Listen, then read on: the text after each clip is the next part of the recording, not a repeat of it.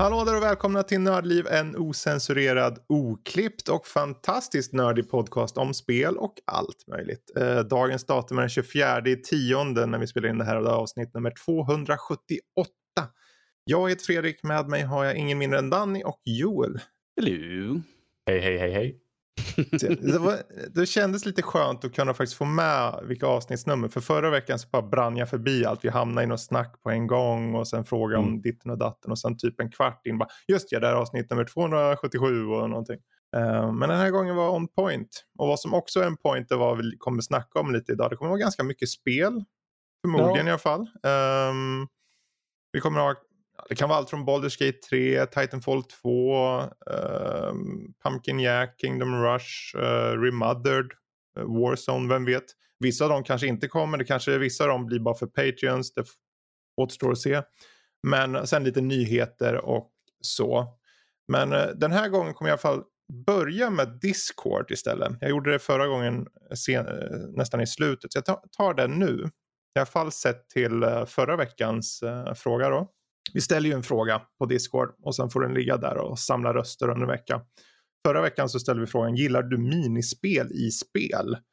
Eh, det kan vara allt från liksom poker, Red Dead eh, Redemption 2 eller eh, Cocobo Racing i eh, Final Fantasy 7 och allt vad det nu var. Eh, och eh, som det verkar så tycker de flesta att det kan vara trevligt att ha ibland på servern. Det var väl det som var e- egentligen majoritet. Sen var det ju någon enstaka som tyckte att de älskade det och sen var det någon som, eh, ett par stycken som inte tyckte att de brydde sig direkt och sen var det väl någon som sa bara fy faro för minispel be gone. Mm. Gillar ni minispel eller? Yes. Det, det, det är kul ifall man sitter och kör ett spel och man bara... Ah, det är kul, men jag vill bara bryta av lite grann från vad man gör i spelet. Hittar man, eh, som i till exempel Final Fantasy-spel, de har ju vanligtvis sina kortspel. Och då brukar jag sätta mig och spela lite grann, bara för att bryta av lite grann. och Mm. Så, göra något annat litet kul. Och så är det en Chocobo Race. Liksom, sitt och, kom igen, kom igen, kom igen, blå, kom igen, blå, kom igen, blå, kom igen, blå, kom igen, blå. Ah, fan också, gud vann igen. Mm. ja. Joel då? Nej, men jag tycker faktiskt väldigt mycket om minispel. Speciellt när det liksom kan expandera på världen Mm. som man spelar i. Uh, Gwent är ju ett fantastiskt bra exempel det. i The Witcher 3. Sen har ju det Mm. gått och blivit ett eget spel. Mm. Eh, men, men just i The Witcher 3 så gav det liksom ett eh, Ja, men det motiverar ju en att göra vissa quests till exempel. Mhm. Bara, oh, det här kanske jag får ett. Gwent-kort av. Då Det vill är, jag det är ju såklart, det är ju oftast A och O är ju att det faktiskt är kul de här minispelen. Jag menar, det, det finns många sådana här spel som kommer som har, det är 75% så här, ja det här är bra minispel och sen så är resten Mm. så här, det här är bara same same. Jag kommer ihåg det var något spel, jag recenserade någon slags noir 2D-scrollat spel med cartoony style. Jag kommer inte på vad det heter. Eh, Liberated hette det. Och då hade den så här minispel och det var bara så här, sätt rör i en ordning. Och då var det hela tiden, sätt rör i en ordning. Det var inte Bioshock eller? Nej, det, det heter li-. Liberated heter det. Um, Och där, jag bara, ja, så jag- det är ju inte dåligt minispelet. Det är bara att det är så infernaliskt tråkigt. Ehm, och det, det är just det där, det gäller att det är bra. Men överlag, de flesta tyckte i alla fall på vår Discord-server att eh, ja, det är trevligt att ha ibland. Och jag menar, är det så att ni eh, vill också vara med i den omröstning som vi förs- förhoppningsvis kläcker fram i slutet på det här avsnittet då. Eh, Då är det egentligen bara att hoppa in på sajten nördliv.se, tryck på den där connect-knappen och komma in på servern som alla andra som har poppat in på sistone. Mm. Eh, liv och rörelse där inne. Eh, Ja, verkligen. verkligen. I b- alla kanaler vill jag säga. I alla kanaler. Eh, Verkligen. Jag menar vi har ju det här. Jag, försöker, jag försökte jämt hitta på något namn till. Ja men The Nerd Life XP System. Men det är bara ett XP-system. eh, så ju mer man pratar desto mer nivåer låses upp. Och vissa av de här högre nivåerna det kan innebära att man kan vinna prylar och spel och allt. Giveaways och allt vad det kan vara. Jag har inte riktigt fått många som har nått upp dit. Så man håller lite på det än. När, vi kommer, Mm. när det är tillräckligt många då kommer vi börja ut med lite spel och, och kanske prylar och så. Ehm, men mer om det en annan gång. Eh, nu ska vi gå in till eh, vad vi ska prata om idag. Vi kan börja med lite nyheter. Eh, och eh, först då så har vi ja, angående just Bethesda och det här uh, uppköpet av dem från Xbox. Eh, det var ju just det här med att man kanske inte De sa att det kommer vara lite fall till fall vad som kanske kommer, kommer eh, till vilken plattform och så vidare. Men eh, Bethesda själva har egentligen kommit ut med en kommentar på det och det var Christopher Weaver, om inte jag missminner mig här, som egentligen säger What Microsoft owns Sony cannot get. Mm. Och då är frågan, betyder det då att uh, visst de har kontrakt på till exempel två spel mig veterligen från Bethesda som ska komma till PS5. Uh, men resten, kommer vi aldrig se ett Doom, nästa Doom eller kanske Elder Scrolls på PS5. Vad tror ni? Vad känner, vad känner ni? Är det bra eller dåligt att det sker? Om, det om vi säger ske? så här, ur ett uh, rent uh, affärssyfte så vore det jävligt dumt att de släpper på andra plattformar egentligen. Eftersom när de betalar, vad var det, sju, Ja, sju nästan miljard- 8 miljarder nästan 8, dollar. 8 miljarder. Varför ska de då slänga ut det på an- deras konkurrent i så fall? Hade, som, det här ser jag väldigt många stans när jag läser om uh, inköp och sånt där. Ifall Sony hade köpt, det hade ens, folk hade aldrig sagt så liksom, hoppas de släpper, för det hade de aldrig gjort. Det vet de att Sony är ju benhårda med att liksom exklusivt, Mm. exklusivt. Och väldigt många har den tankegången att hade det varit Sony som hade köpt hade vi aldrig sett. Att Microsoft ens liksom sa att det kunde vara från fram till fall var ju väl- väldigt många som liksom bara, ja, det kanske, det, det, ja, men det finns nog större chans att de släpper på andra plattformar än vad Sony skulle göra. Mm. Men jag tycker att det vore väldigt dumt att släppa det på andra. För de har ju sitt ekosystem. Vi har PC, vi har konsol, vi har i molnet eh, och en till eventuell framtida sak här nu också som vi kommer komma till kanske senare. Men att varför skulle de då släppa till andra plattformar när de har ett sånt, sitt ekosystem där de kan Mm. ha det redan? För att vi får en PC-spelare, vi får konsolspelare då. Vad, vad känner du Joel? Ah, alltså jag, ja, jag vet inte. Jag är ju lite av ja, åsikten att även om spel släpps till flera plattformar Mm. så jag tror inte det är en dålig sak. Eh, även ens, kanske för konsolerna. Men eh, jag tror inte, som konsument så tr- tror jag att man förlorar på att man bara, att spel släpps bara till en plattform. Eh, för det är väl extremt begränsande. Jag menar, tänk om, eh, tänk om det fanns eh, en mat, tänk om det fanns ingredienser på ICA som du bara kunde köpa om du hade en speciell kyl. Mm. Jag menar, det, eh, det vore ju jättetokigt. Men, men alltså, Ja, för Ja, jag, jag vet menar, inte. Det är eh, så- det- Bethesda det- har ändå ett par feta titlar. Vad känner de du? har liksom- ju det. Från de aldrig... Sen är det ju såklart, när vi säger, en... för Xbox är ju inte vad Xbox en gång var. När, när Nej. jag, numera när jag säger Xbox så tänker jag, jag tänker ju PC. Bara på namnet till och med. För att eh, Xbox-appen heter ju bara Xbox. Och jag kör nästan merparten av Xbox-spelen på PC. Eh, I natt satt jag, låg jag till sängs och spelade på telefon. Eh, Dead Cells med touch via cloud. Eh, så för mig är det ju som, när de säger Xbox idag så är det ett ekosystem då som Danny sa.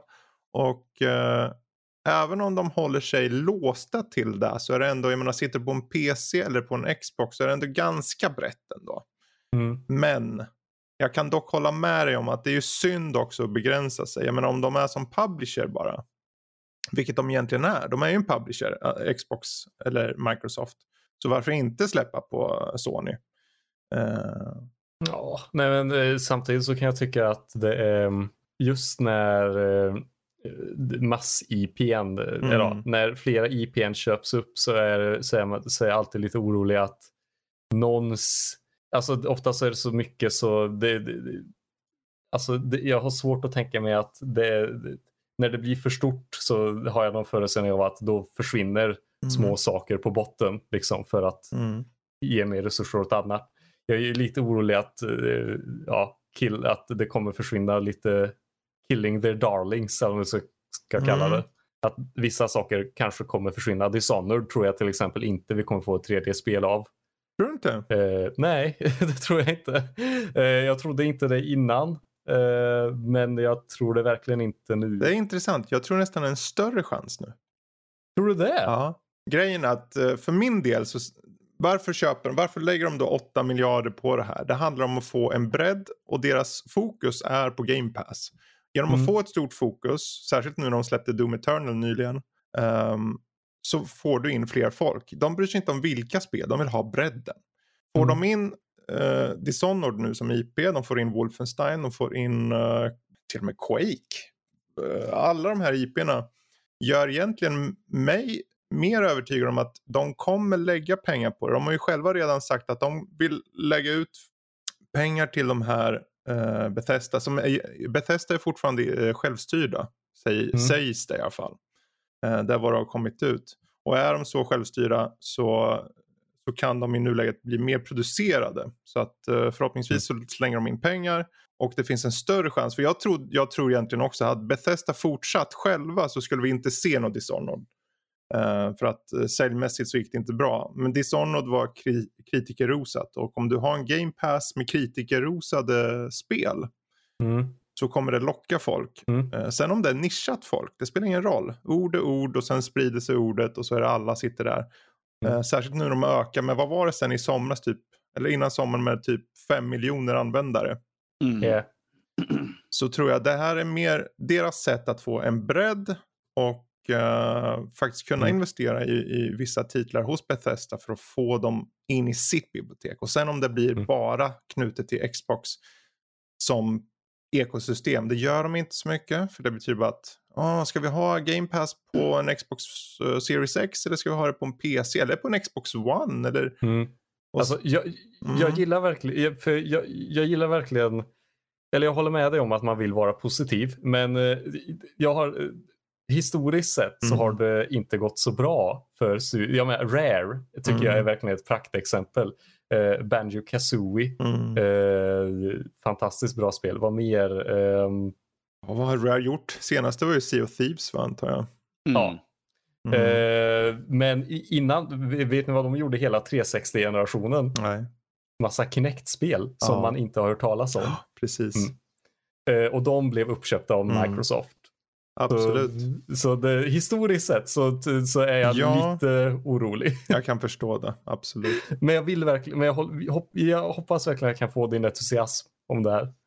Ja, jag, jag, är väl lite extra positiv mest för att jag har använt ex, äh, Game Pass så mycket. Så man blir ju lite mm. så här blind också.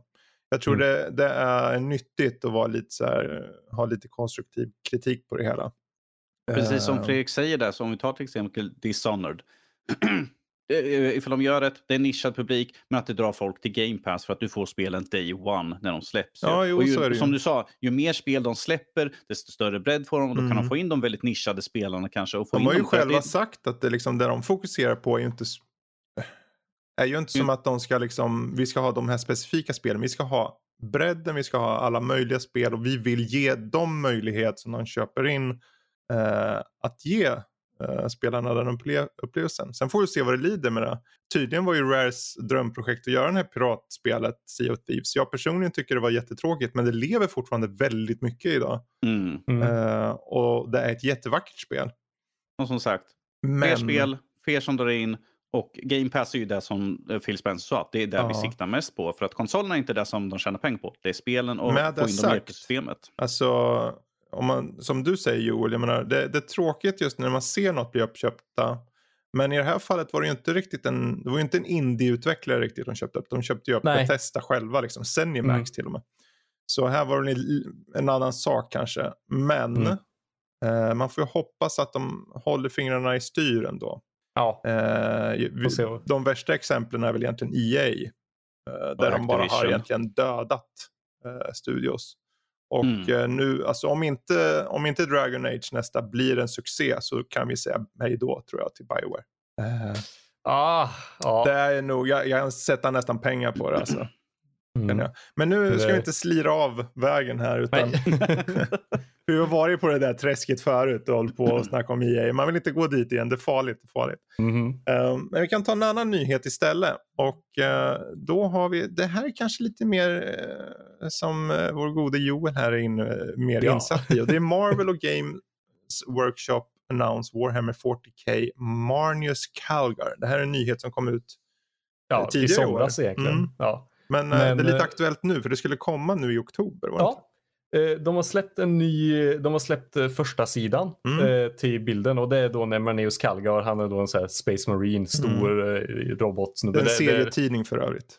Ja, ja och det, alltså det är väl det som är det egentliga. Att Marvel kommer släppa Warhammer 40K-serietidningar. Ah, och jag känner att det här, det här, har gått lite under radarn. Mm. för eller ja, de som håller på med 40K har jag sett, de har haffat upp det rätt så snabbt. Men Mm. jag tror att många serietidningsfans och Marvel-fans har missat det här.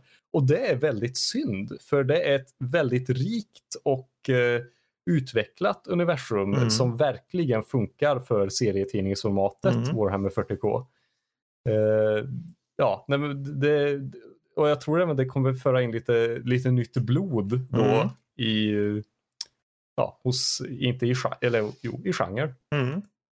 Ja, jag sitter och kollar på det lite nu, alltså, på den här nyheten och bara ser framsidan ser ju ganska nice ut faktiskt. Är det något du själv har tänkt eh, kanske införskaffa eller något? Ja, alltså jag har ju, jag har ju så sagt, det är egentligen ditt fel Fredrik att jag har börjat läsa comics. Alltså, ja, Är det mitt? Okej. ja, ja, jo lite så. Ja, men jag, jag, såg, jag, jag, var hemma hos dig på någon nördigt och såg de där hyllorna och så Mm. tänkte jag ja, men det kanske var kul. Och sen så sitter jag här och har läst igenom The Boys andra gången Just på det, ja. kort tid. Just och eh, är helt fast. Så jo, jag håller ju just nu på och letar liksom på, efter fysiska kopior på serier. Så Ah, vad roligt. Men det är kul att kunna hitta något nytt coolt intresse liksom. Bara så här. Det är väldigt, ja men det är väldigt kul. Och Också ibland, just visst man- det kan vara att du bara om ett halvår bara, ah, det var den perioden. Nu går jag vidare till uh, Knyppling. Ja. Eh, Knyppling med Joel, en del av Ja, Nördliv. ah, Där har vi fem Kommer- delar med specialare som kommer ju nästa år. Nej, det har vi inte. action, action-filled streamy. Där. Sitter och bara, åh nej, virknålen gick av. Åh, så här, ah. Alltså jag hör jingeln redan nu. Knyppling med Joel. Ja, exakt. Nej, nej, men eh, jag är väldigt taggad på den eh, Mm. serietidningen i alla fall. Det kommer, kan nog bli en, en beställning. Ja. Eh, så, som sagt, det gör sig väldigt bra i det här formatet. Mm. För er som inte vet det då, så Warhammer 40K det är ett sånt här eh, figurspel. Alltså man köper små plastgubbar och sen limmar man ihop dem och så målar man dem och sen leker man krig med dem.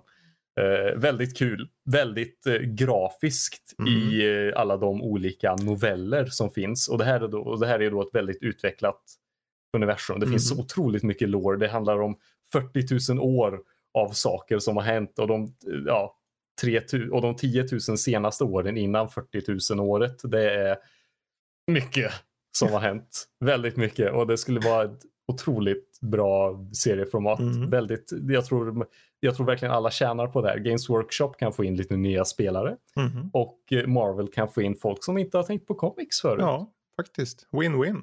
Win- Ja, Mm. precis. För att som du sa, att not, om det är något Warhammer är känt för är ju lore. För det är Mm. lore. för- Kommer du inte ihåg spelet vi körde, Fredrik?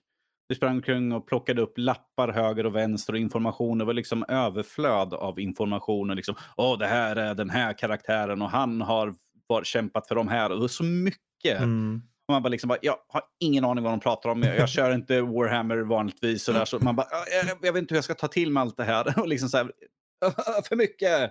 Mm. Ja, nej, du- sen, sen, så är ju, sen så är ju historien det, det är egentligen känt för, men låren på karaktärerna är också rätt så snygga. Mm. Mhm. Vi får väl följa upp på det här sen när du har köpt alla de där numren och har läst Ja, igenom dem. det ska bli intressant. Missar ni den? Om vi missar den? Ja, om låren. Alltså lår. Mm. Lår på kroppen. Ja, jo. Haha, haha.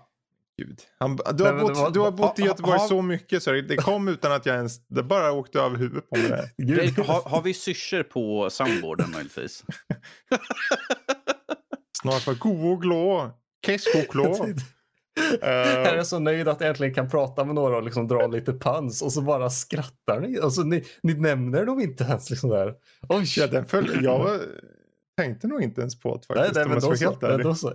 Jag, måste, jag måste pröva hårdare. Jag Mm. måste bli ja, starkare. vi får se om vi kan skjuta in någon mer här framledes. Då. Men vi kan ju riva av ett annat skämt för vissa.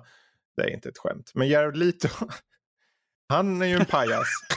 som, nej, han är inte en pajas. Han spelar ju Jokern. Och det är ju roligt kanske för de som Ja. gillade. Var det Suicide Squad? Nej, det var... Jo. Jo, Självmordspatrullen. Åh gud. Självmord, är det vårt avsnitt idag eller? Självmordspatrullen? nej, men, ja, självmordspatrullen. Ja, nej, men det, alltså, jag älskar ju så här översättningar på saker och, så, och självmordspatrullen är ju på topp 10. Mm. Alltså, Jo, jag tänkte att den här ska eh, vi ta upp bara för att Jared Leto har blivit bekräftad.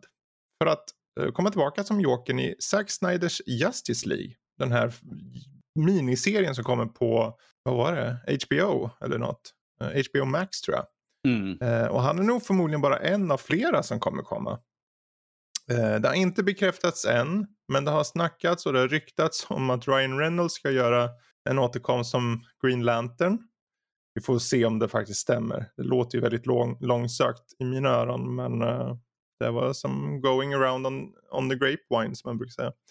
Alltså det här, det här tycker jag är väldigt förvånande för att om det var något som kom efter att de hade släppt filmen var att Jared Leto var ju så sur, upprörd att de klippte bort typ 90% av allt Mm. han hade gjort. Han hade ju, han har ju tydligen varit helt bonkers på sätt och skickade kondomer till folk, döda råttor och allt möjligt sånt där skit. Och verkligen gått in och blivit liksom så här, jag är Jokern. Och sen allt han har gjort, klipper de bort Mm. det där. Tog bort han helt och hållet. Han var jättesur och var uttalande liksom att han uh, vill ju inte liksom ha någonting med det här överhuvudtaget. Så jag är väldigt förvånad att han kommer tillbaka faktiskt. Ja, fast å andra sidan, om, för grejen var att Josh Whedon som tog över Mm. och sen gjorde ju han klippningen. Så eh, det är ju, nu är det ändå Zack Snyder tillbaka och eh, om man tar tillbaka Jokern så har han ju scener. Med tanke på Mm. att det är mycket. Så jag tror att det, det är nog tvärtom på det sättet att det är lättare att få med honom nu när han kan garantera att du kommer vara med på bild. Du kommer få kanske mer scener till och med. Så eh, Ja, de skulle ju ha helt nya saker de skulle spela in ju. Det är inte Ja. bara liksom det som fanns, utan de ska ju spela in nytt med han, för att följa liksom vad uh, Zack Snyder hade för vision på ja. uh, alltihopa. Alltså, jag ser typ så här hur Zack Snyder står utanför Jared Letos dörr och bara så här, jag, lo jag lovar Jared, du får vara med på, på bild den här gången. Vi kommer inte alls klippa bort det. Så här. Ja, vi får se hur bra det blir. Den Ja. här uh, miniserien om man ska kalla kommer väl eh, nästa år. Eh, Mm. Det kommer Mm. också komma en fyra timmars film på den. Och det är mycket nytt där tydligen. Men vi har ju ta- pratat om det tidigare så vi vet ju där lite förhand. Eh, men vi hoppar vidare. Slutligen här har vi ju eh, Ubisoft. Eh, Ubisoft får crossplay och cross progression via ett nytt system eller en klient som heter Ubisoft Connect Service. Det är ju kanske på tiden på ett sätt. Ehm, med tanke på att jag vet inte hur det har funkat med allting hittills men crossplaymässigt och så. Någon som vet Nej. eller? Jag har inte kunnat testa för att jag har en strikt natt på min så jag kan inte köra med folk på annat ändå. Så. Nej, okej. Eh, alltså, ja, frågan är väl mer så här, eh, eller ja, Danny, det är väl du kanske, använder du Uplay något? Ja, ja, jag använder Uplay.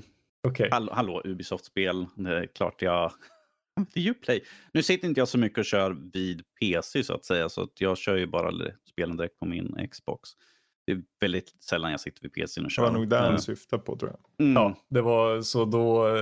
Ja, nej, men jag vet inte. Jag hoppas, jag, alltså på ett vis så är det så känns det lite som att Alltså jag visste inte, jag ska vara helt ärlig, jag visste inte att det fanns något som hette Ubisoft klubb. Jag visste att Uplay var en grej, men jag visste inte att Ubisoft klubb var en grej. Nej, Eh, och jag tror att jag inte är helt ensam i det Nej här. jag tror det är nog många.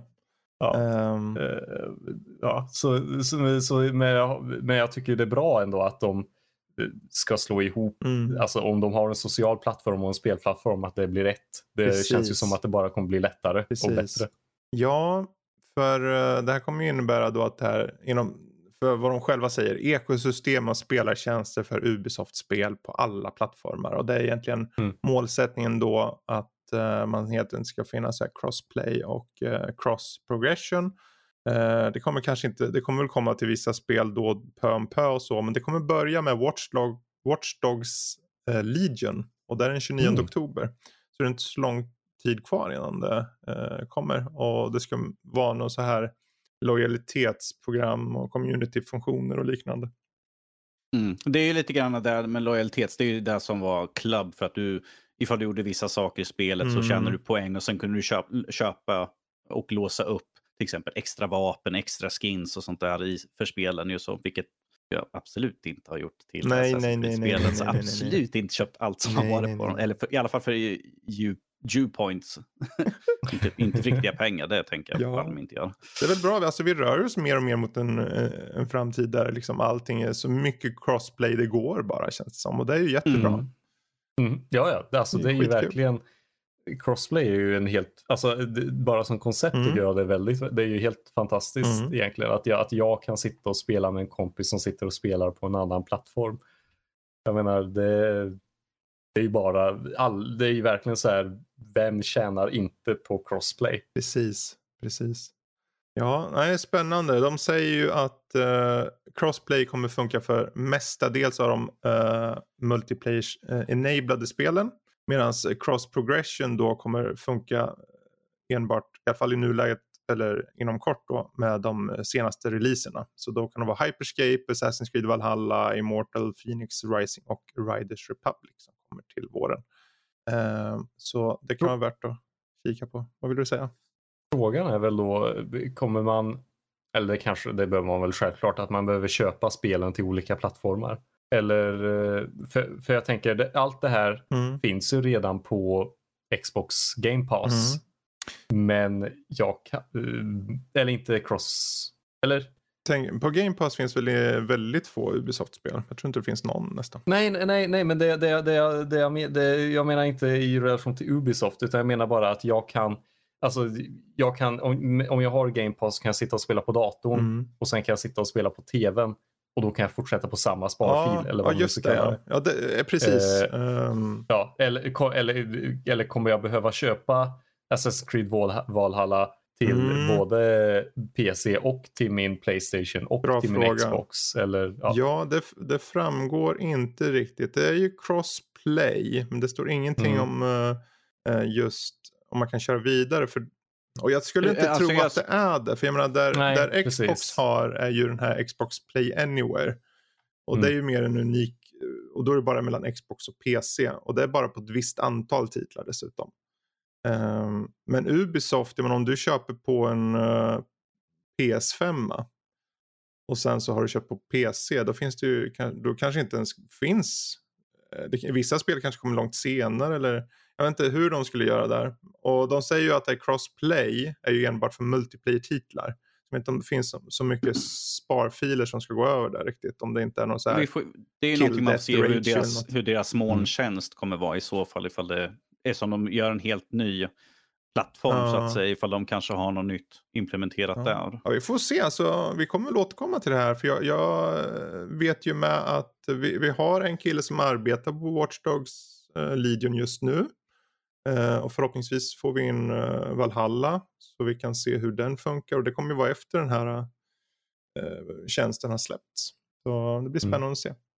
Ehm, Se, se ifall jag kommer sitta, vad är det för jävla skit de har vad har de gjort? Vad har de hittat vad på de här gjort? nu? Jag, jag, är- jag, jag är inte glad över det här. Ja, självmordspatrullen iväg säger du och sen så. Nej, jag vet inte. Hur som helst, apropå självmord tänkte jag säga. Nu ska jag försöka göra en jättefin. What? Nej. Ja, gud, nu ja, är det, jag, nu är jag nyfiken här nu. Broken Porcelain. Ville du ta självmord när du körde det spelet? Ehm, jag kanske inte riktigt så långt jag vill inte gå, men att jag skulle önska att min dator själv dog lite grann ibland. För att spelet tog död på sig själv och stängde ner sådär till och från med alla dessa jävla buggar som var högre. Ja. Alltså om vi säger så här. Spelet släpptes den 13. Mm. Och när jag hoppade in och började köra några dagar senare på grund av sjukdom så hade det typ kommit redan fyra patchar. Och idag så kom den åttonde patchen i, inspelad, så kom den åttonde patchen för spelet. Jag bara, det här skulle inte ha släppts helt enkelt. Mm. Det, det här skulle de ha släppt. eh, För min del kunde man vänta till januari eller något sånt där och verkligen hårdarbeta för att det har varit fru, hemskt frustrerande. Jag skrev till Fredrik, jag tror det var igår, och så bara Gah! Mm. Och det, eh, kontrollen är wonky för att i spelet så ska man gå omkring och leta efter försvarsobjekt, typ knivar i lådor och sånt där. Men att man får vara jättenoga när man sitter och ska titta på lådorna för att dra ut dem. Det är liksom så här, titta, nu, ja, nu får jag upp ikonen för att dra ut den lådan. Jag måste vrida mig sakta, ja, man fan nu har karaktären fastnat i lådan här nu. Backa bak och gå framåt igen och sikta liksom. Nej, Hemskt frustrerande. Jag är klar med skiten Ja. nu så att Vad är det för någon bara- typ av spel då? Uh, Remodeled Broken Porcelain är ett skräckspel och är en prequel sequel till Tormented uh, Remodeled Tormented Father, tror jag första spelet hette. Okay. Eh, En prequel att- sequel. det är en prequel sequel för att vi får, spelet inleder att vi får träffa på en äldre dam som berättar sin historia Mm. och sen hoppar vi tillbaka typ hur många år som helst när hon, när, eh, hon var ung och får följa hennes historia. För att det här följer, för er som har spelat första, eh, så spelar man som, eh, jag ska kolla, eh, Rosemary Reed som är med i första och hon är på jakt efter en eh, tjej som heter Jennifer eh, som är dottern till ett par som är med och gör forskning för att få en medicin att man glömmer bort dåliga minnen och sånt där. Mhm. Eh, och i första spelet så är man på jakten efter henne och ja, det går ju inte så bra egentligen. I den här så får man följa en ung tjej vid namn Jennifer där och man ska i ett hotell där, där folk helt plötsligt blir tokiga och försöker mörda en och jaga runt på en.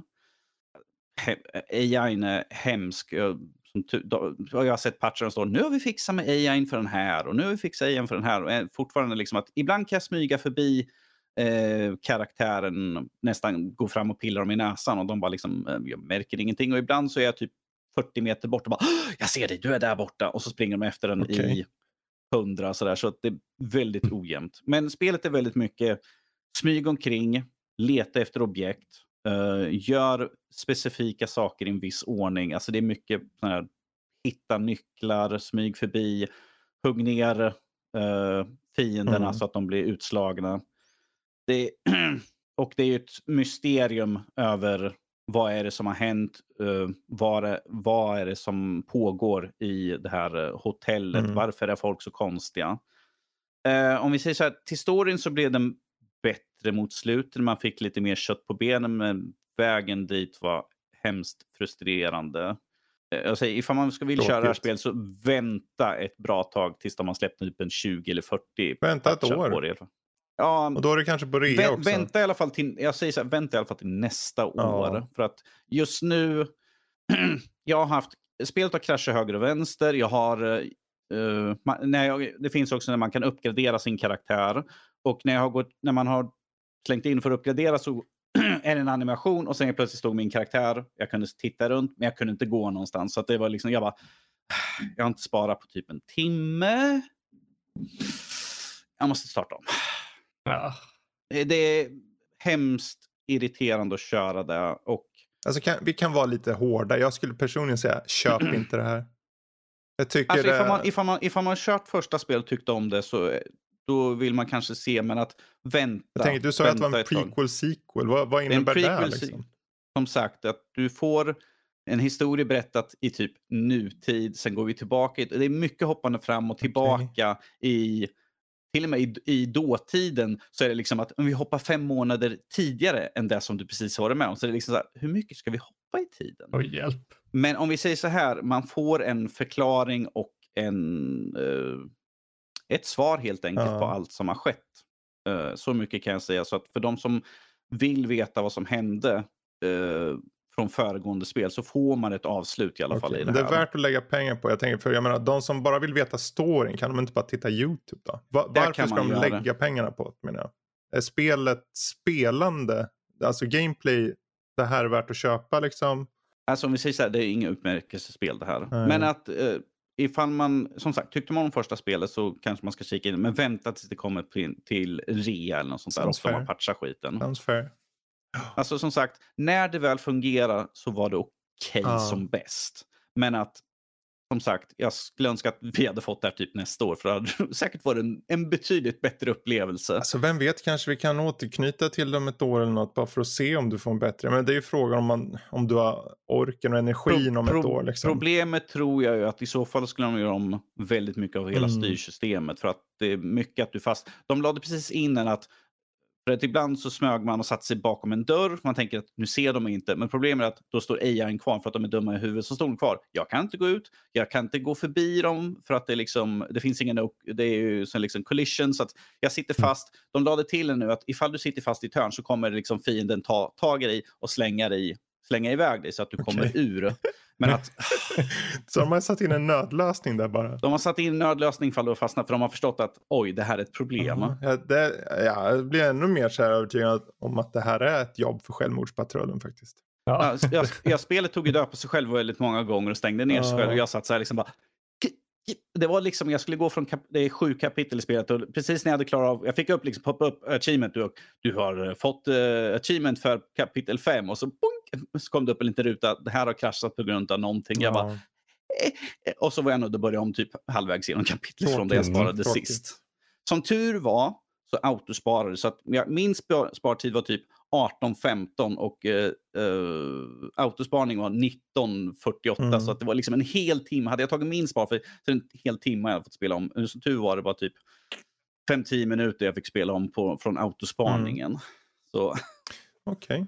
Ja, ja, men där har ni Remothered Broken Porcelain.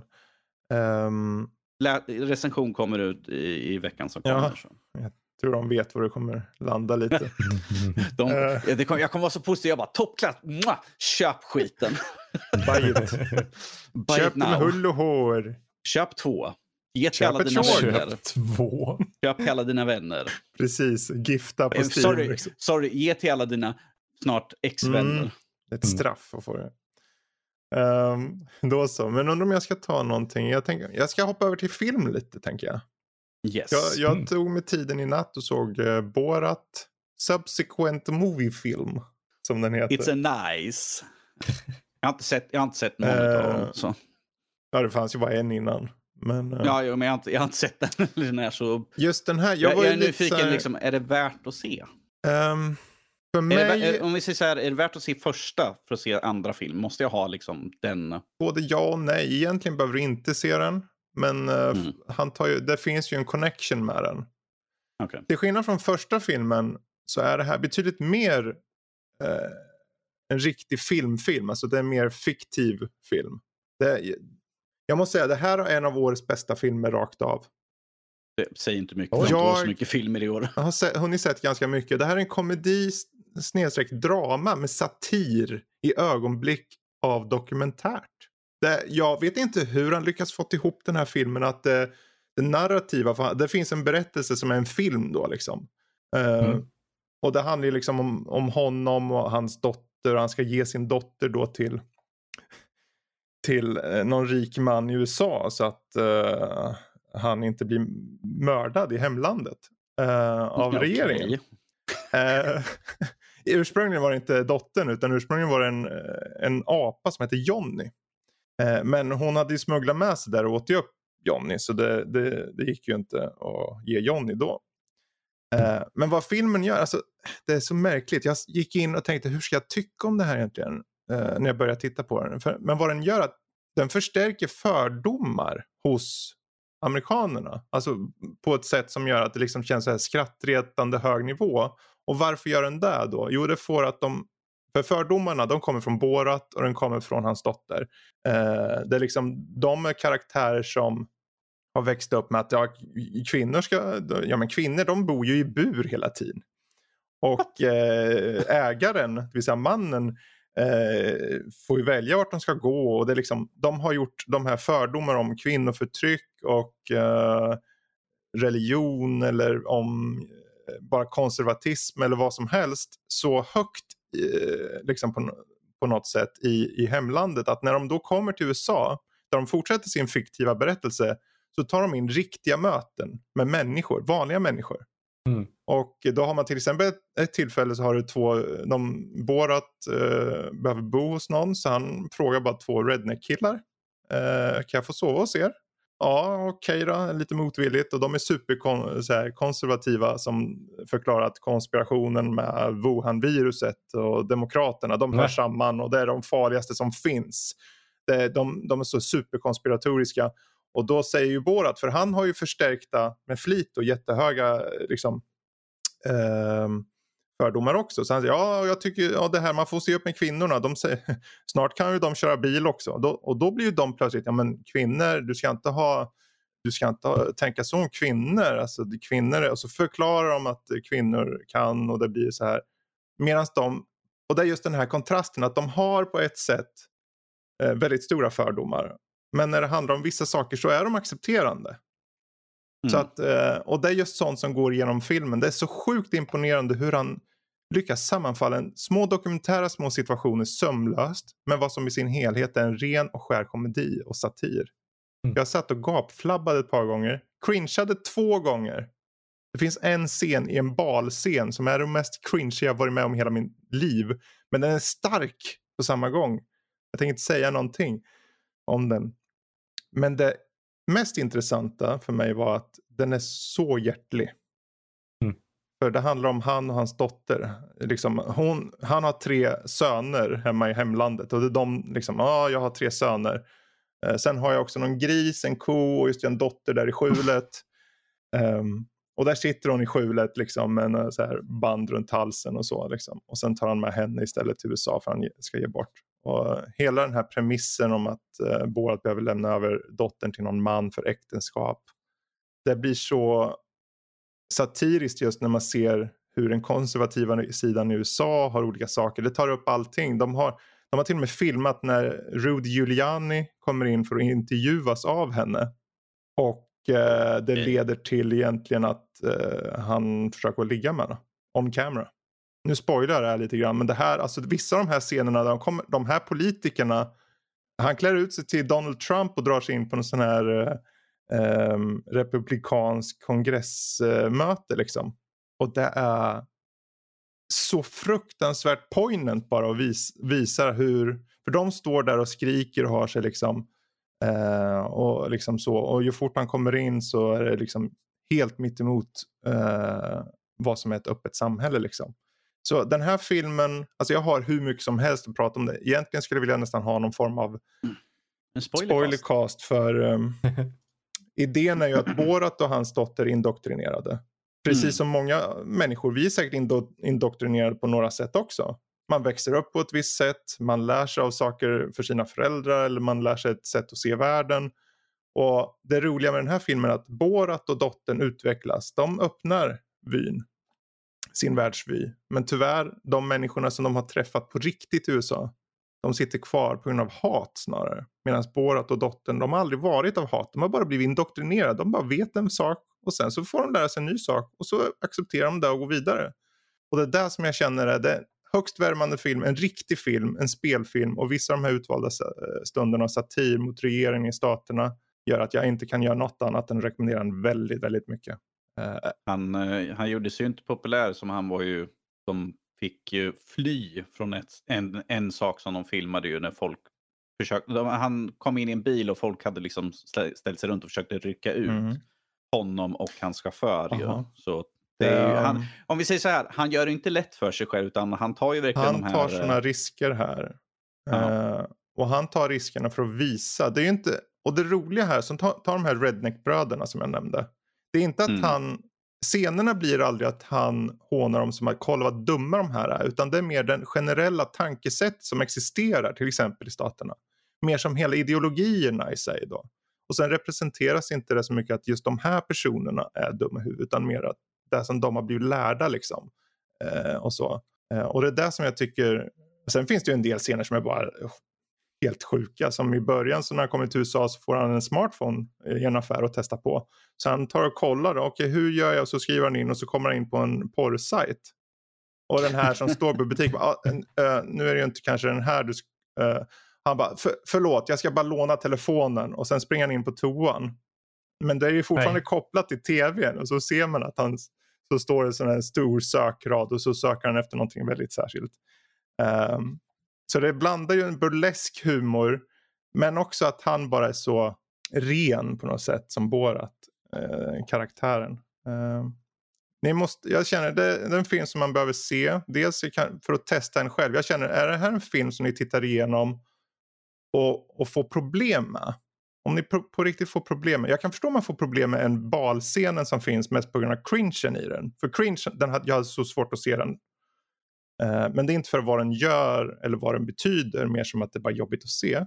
Men om alla de här konspirationsteorierna eller konservatismen eller om det så är abortfråga eller feminism eller allt som händer i den. Om ni har problem med den ni ser filmen, det är som ett lackmustest. Då vet ni, då behöver ni prata om de här sakerna. Ni behöver konversera med folk. För då är det ni som behöver tänka kanske om eller bara fundera. Eller åtminstone försöka fundera. Så på det sättet känner jag att det på vissa sätt är en viktig film. Sen att man skrattar som en galning i vissa scener, det hjälper ju också. Nu blir jag så här, Joel, ska du ta, ska du, kommer du sätta dig med flickvännen nu och kolla på den här? Vi har tyvärr redan eh, planer, planer för att vi ska se på Framåt har nu kommit till Disney+. Plus. Den är också att just, se. det. just det, jag såg ju att det Fygar skulle ju se den Mm. med dottern sen, Ja, hon, hon vill inte, eller hur det var?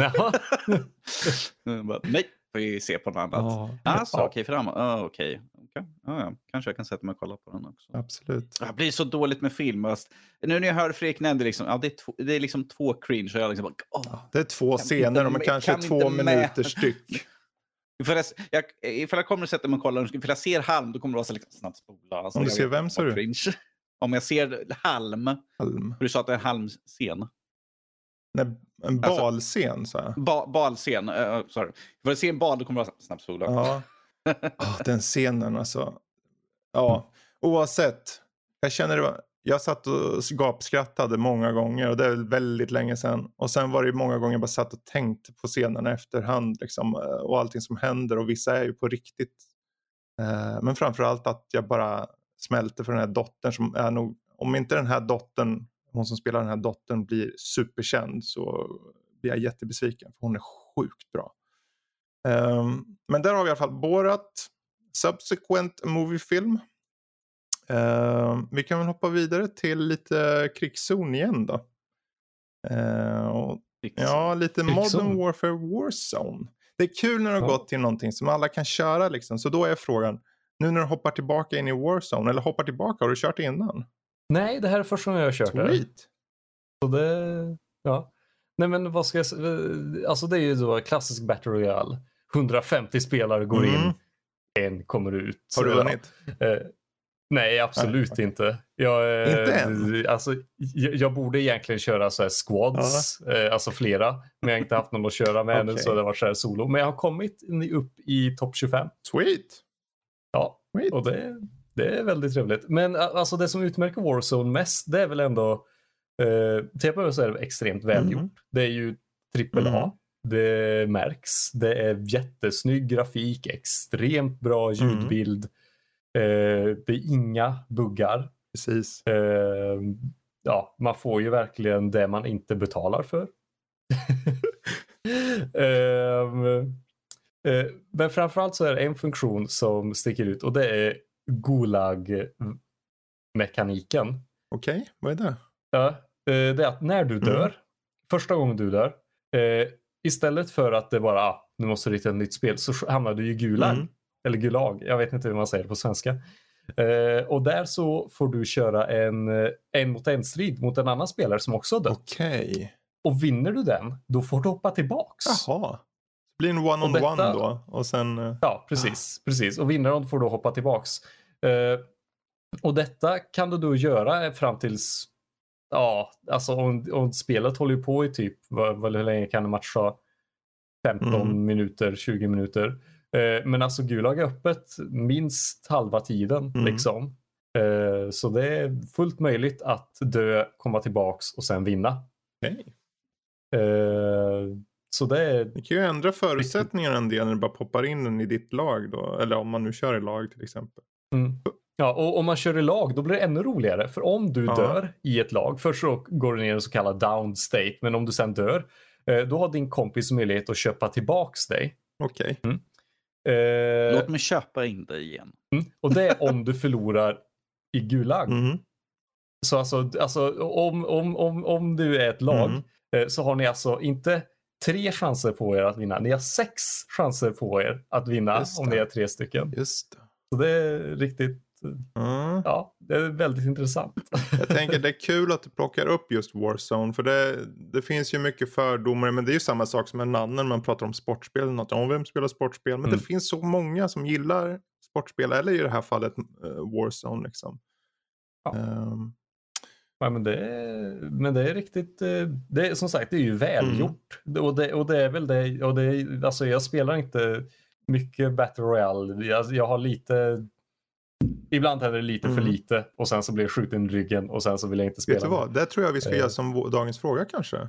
Battle Royale. Vilket är det bästa Battle Royale-spelet? Oh, ja, men den är jätte... Alla är ju gratis också. Ja, Där har vi det. jag tar, vi kommer ha då på Discord, för ni, hoppa bara in där och sen så kommer vi ha en omröstning som kommer ligga under veckan. Eh, för vilket är det bästa Battle Royale-spelet så kommer vi lista upp en hel bös. En hel Ja, hög visst. med dem. Mm, men från Battle Royale, jag menar för Apex Legends som också är Battle Royale leder ju oss Mm. osökt till eh, Titanfall 2. Ja. Åh. Eh, hur kommer det sig att du sitter med där nu då? Alltså, i, alltså att jag sitter Förutom med att det är superbra mest- då? Ja, förutom att det är superbra. Det är, det, det är för att det är superbra. Nej, men alltså det, det fick ju den här... Eh, jag tycker det är väldigt jobbigt när speciellt multiplayer FPS-spel har en level progression.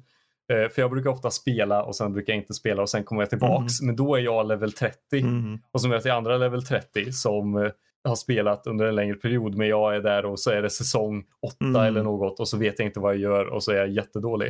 Eh, men Titanfall 2 kom ut på Steam inte allt för länge sedan. Och då kom det en hel hög med nya spelare som var precis lika gröna som jag. Eh, Du satt så här, jag har en chans. ja, exakt, exakt. Jag kan göra det här. Jag kan.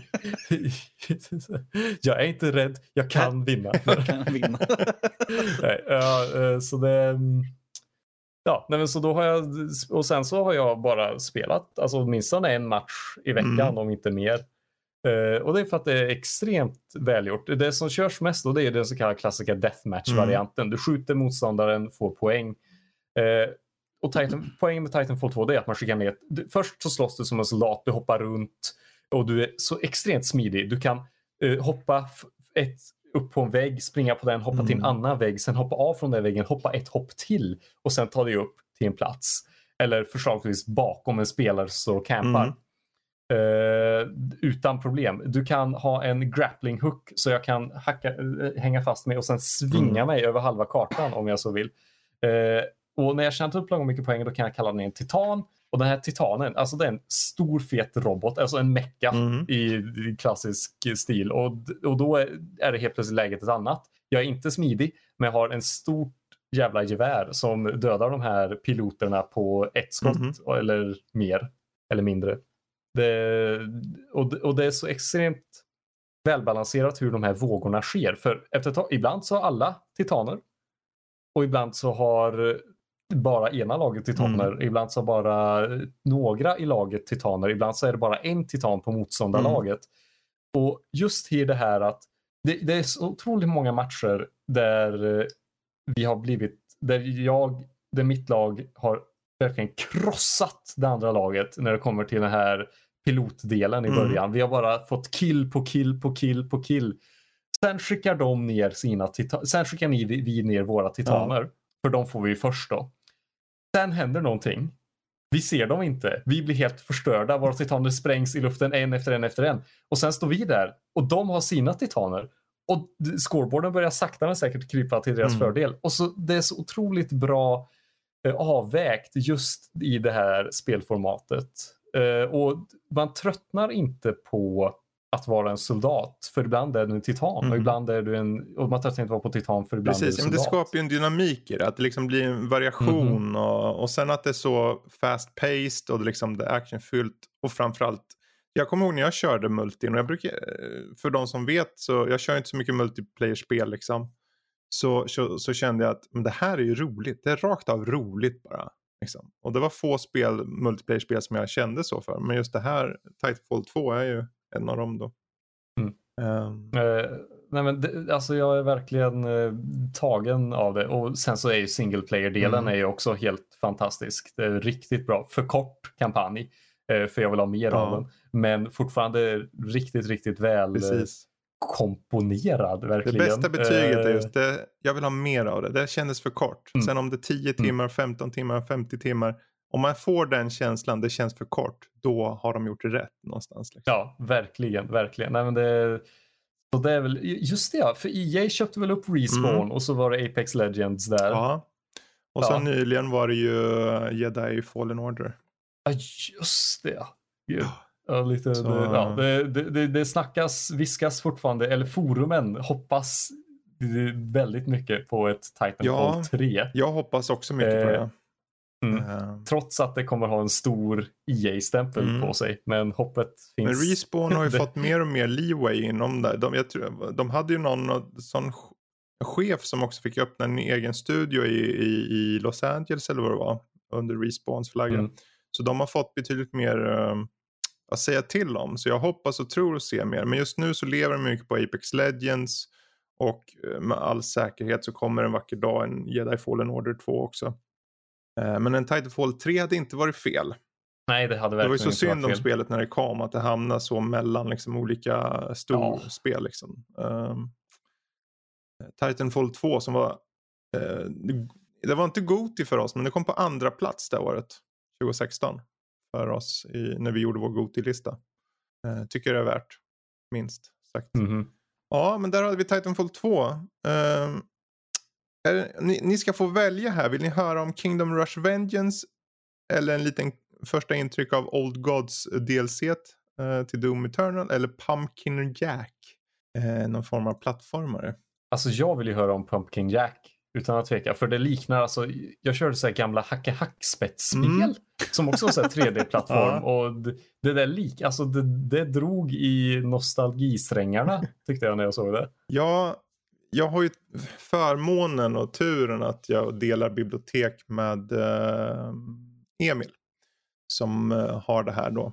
Eh, och eh, jag tänkte jag ger det en chans. Det är en, eh, de kallar det en spooky scary 3D-plattformare. Och då, då kör du som en, eh, en, en mystisk liksom pumpkin lord som heter Jack. Och eh, han ska då ner till världen för att eh, ha ihjäl någon trollkarl då. Eh, på uppdrag av djävulen. Eh, och där springer du runt. Det känns lite, lite Ratchet and Clankigt. Eh, det är snabbstyrt. Det är väldigt eh, utseendemässigt så känns det ganska så här. Jag ska inte säga att det är det mest högtexturerade spelet någonsin. Men det är väldigt färggrant och fint. Och framförallt så ligger det ju rätt i tiden just nu på året. Om ni lyssnar i oktober, Mhm. säga. För det är ju supermycket halloween-känsla över det här. I musiken, i utseendet och färgsättning och allting. Um, och av det jag har kört hittills som är kanske en, två nivåer så kan jag bara säga att wow, det här uh, båda gott. Är det, visst, det finns lite med kameran, jag känner att det var lite för känslig ibland. Det är ju fortfarande ett indiespel liksom. Eh, men för, liksom för 23, vad är det, 24 euro så får du alltså i nuläget ett eh, minst 6-7 timmars eh, plattformande som känns så här, hela tiden är någonting nytt, en ny boss, det är en, eh, kanske slåss mot en scarecrow-boss som skjuter saker mot dig eller, eh, och du har med dig på din resa en, eh, en kråka som du kan skjuta iväg eller flyger iväg och har sönder eller dödar olika saker. Eh, Så av det jag har kört hittills kan jag säga det här kan vara definitivt värt att checka in. Jag kan inte säga fullt ut än för jag har inte kört klart och så. Men eh, ni kan ju läsa annars på sajten eh, till veckan så kommer förhoppningsvis Emil ha sin recension ute för det mer fulla intrycket. Då. Mm. Ehm, ja, nej men det är väl det. Jag vet inte om ni har någon fråga om det spelet. Eh, annars kan vi gå vidare till något annat. Nej, inte så mycket. Jag vill bara höra hur, hur eh, blev du nog sjuk på Doom? Mm. Doom Eternal Old Gods DLC. Det heter Old Gods va? Old Ja. Gods Part 1. Ja, jag påbörjade köra det och gud vilken rush alltså. De bara, okej ni har kört tydligen, alltså de bara för, självklart förutsätter de. Ni har kört grundspelet, ni har klarat sista bossen och allting. Ni är redan uppe och pumpat på hög nivå va. Så när man kommer in i Old Gods så jag bara, ja ah, nu är det lite, där är någon stor biff här borta. Ni måste ha ihjäl den här biffen va. Och sen på den resan, en stor jätte liksom.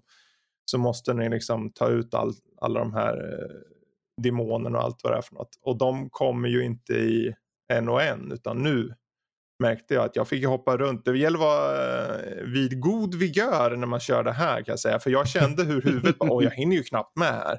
Jesus, och där kommer han och den ovanför och den är nedanför och den kommer där. Det var så jäkla högt tempo från start så jag tänkte nästan wow, jag tror inte jag klarar att köra allt för lång tid för jag kände redan att jag kunde känna i kroppen, för jag blir ju lätt åksjuk då, eh, att nu är det något på väg här. Inte så mycket att spelet i sig skapar det, mer som att det är så flängigt med kameran. Jag måste ju hela tiden flänga runt hit, dit, dit, fram och tillbaka. Men eh, mina första intryck är ändå, det här kan bli bra.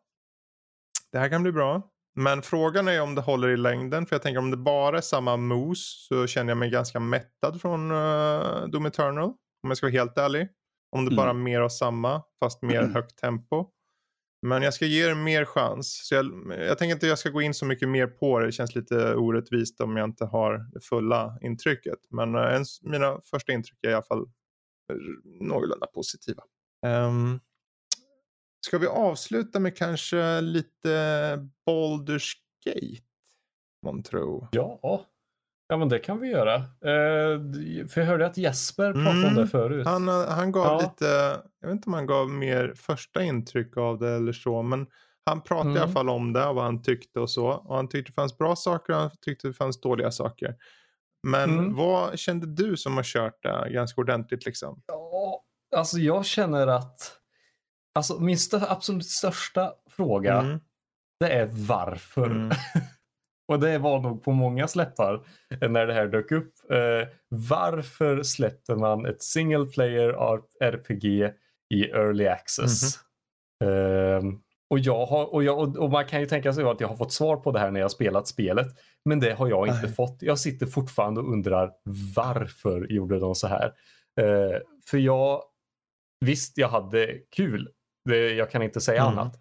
Men jag vet att jag hade haft en så mycket bättre upplevelse mm. om jag bara hade spelat. Alltså jag är nästan lite ledsen att jag fick det här som förhandstitt. Jag För jag vet det. att jag hade haft, jag hade haft en bättre mm. upplevelse om jag hade spelat det när det hade släppts och varit färdigt.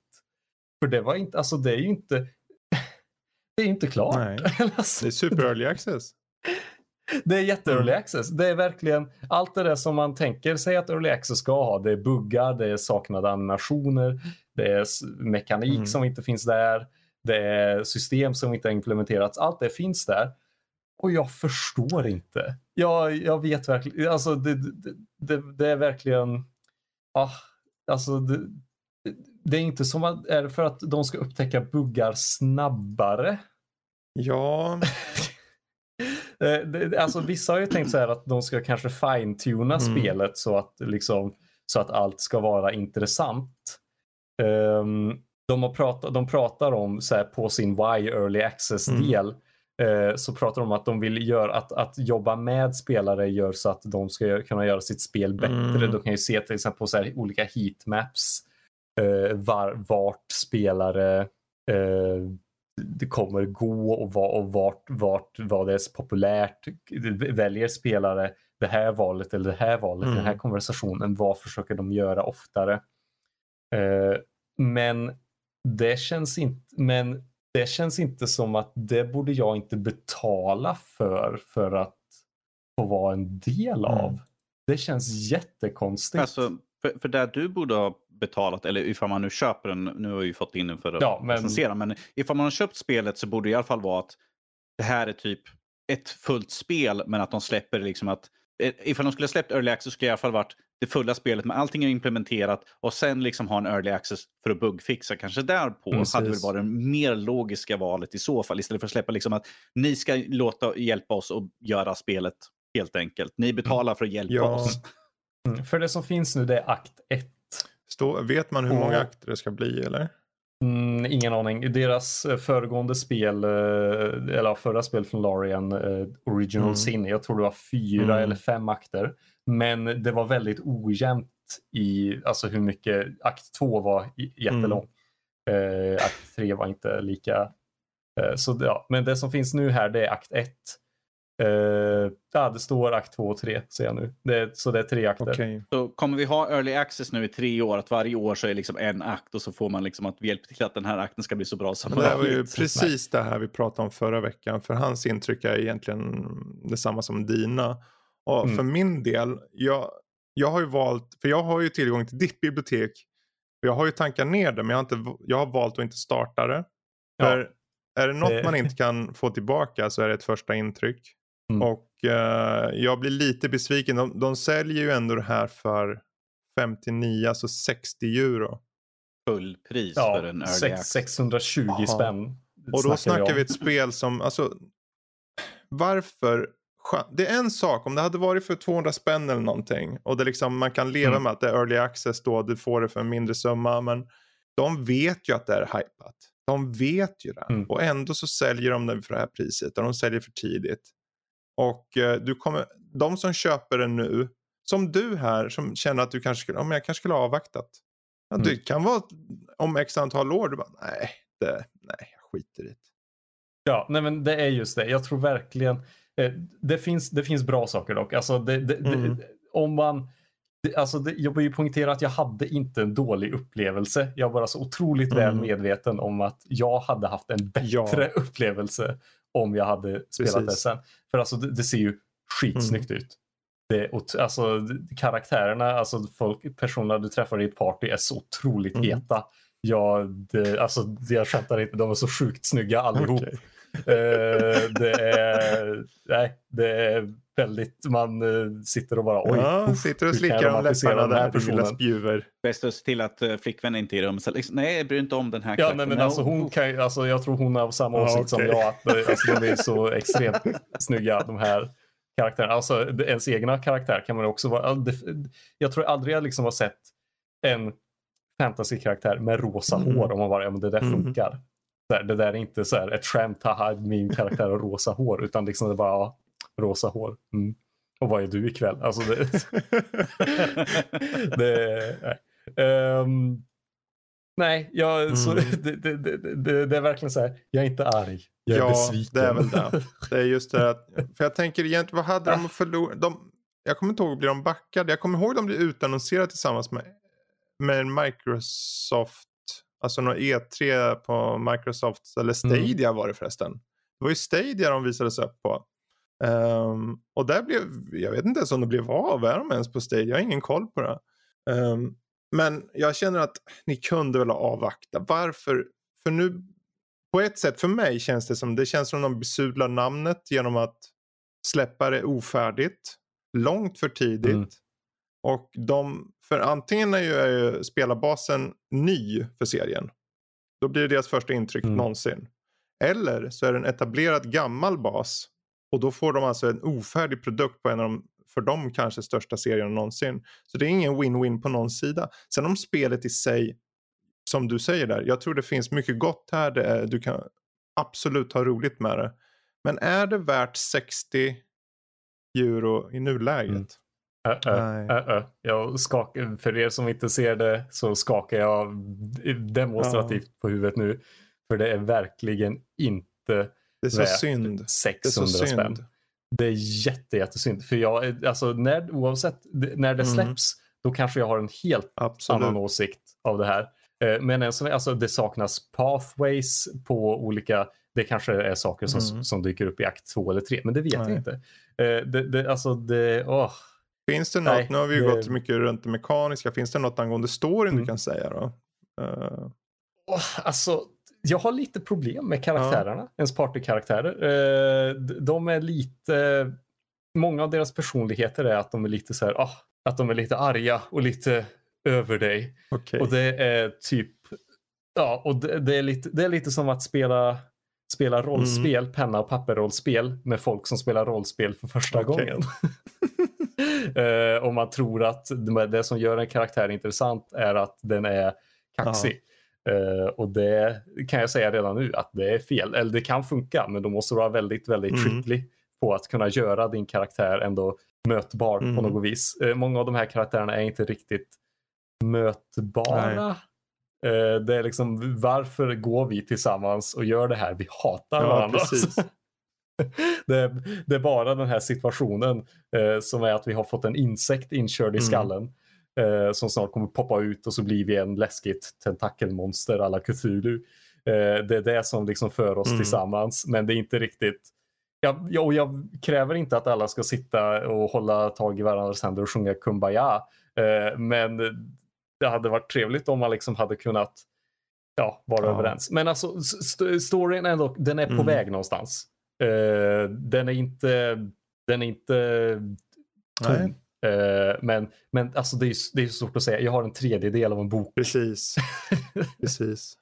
Det är, ja, som, jag har en tredjedel av en bok som är felstavad och vissa sidor saknas. Och det, är, det, det här var en av de svåraste förhandstittarna mm. jag någonsin har gjort. Jag kan förstå det. Just för att det var så. Ofärdigt. Mm. Och det är ju ofärdigt när man får en förhandstitt. Men jag tror ändå, jag har aldrig haft något som är så pass mm. ofärdigt som det här. Så det var jättesvårt, ärligt ja. talat. Och vi får se hur det går längre framöver. Man får väl räkna mm. med ett år, två år eller någonting för att få den fulla mm. upplevelsen.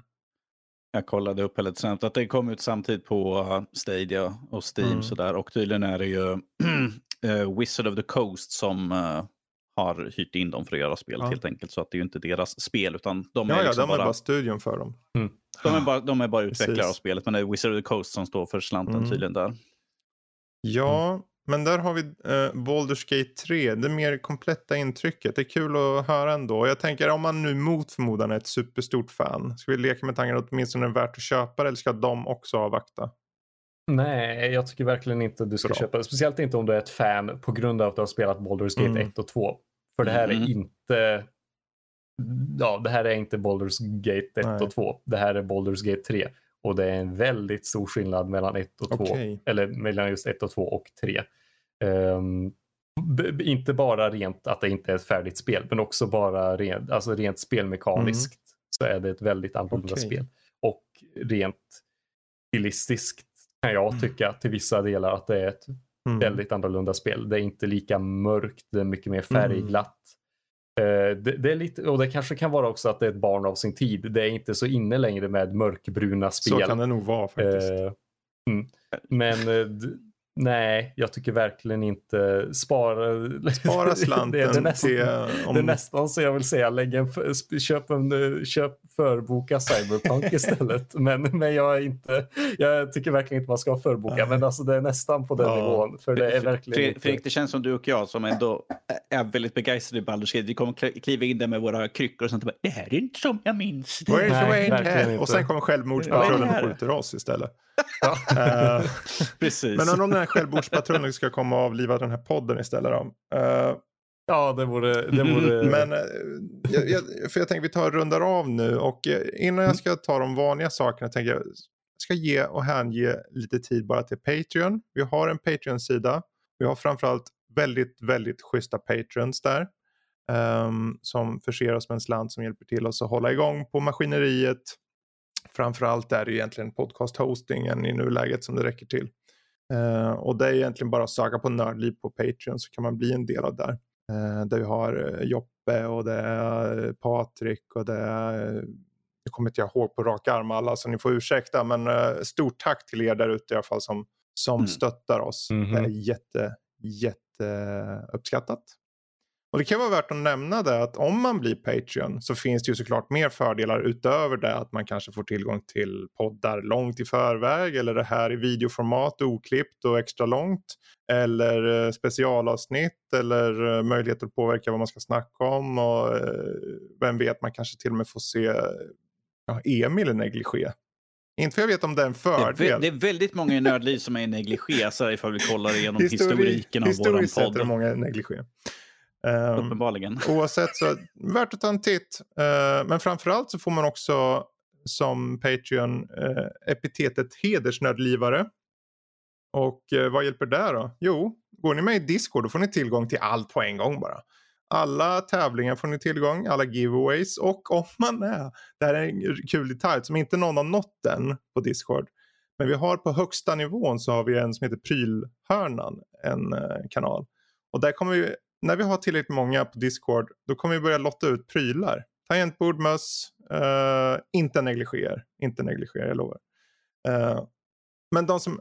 Eller det beror, det beror på vilken nivå Ja, då ska det vara en jäkla nivå. ja. ja, inte, man ska aldrig säga aldrig. Negligé-nivån. Uh, men är man hedersnördliver då får man två prylar. Om man vinner.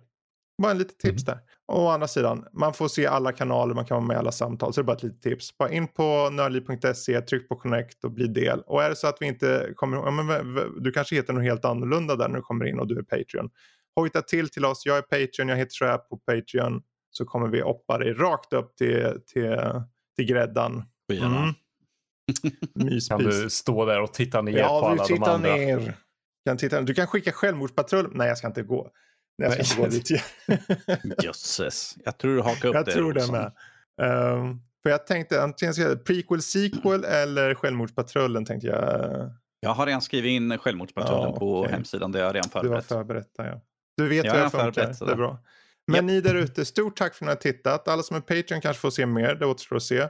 Men ni som lyssnar, tack för att ni har lyssnat. Och tack till Joel och tack- tack till Danny. Och sen tackar vi för oss. Så hej då allihopa. Tack till Fredrik. Hej då. Hej då!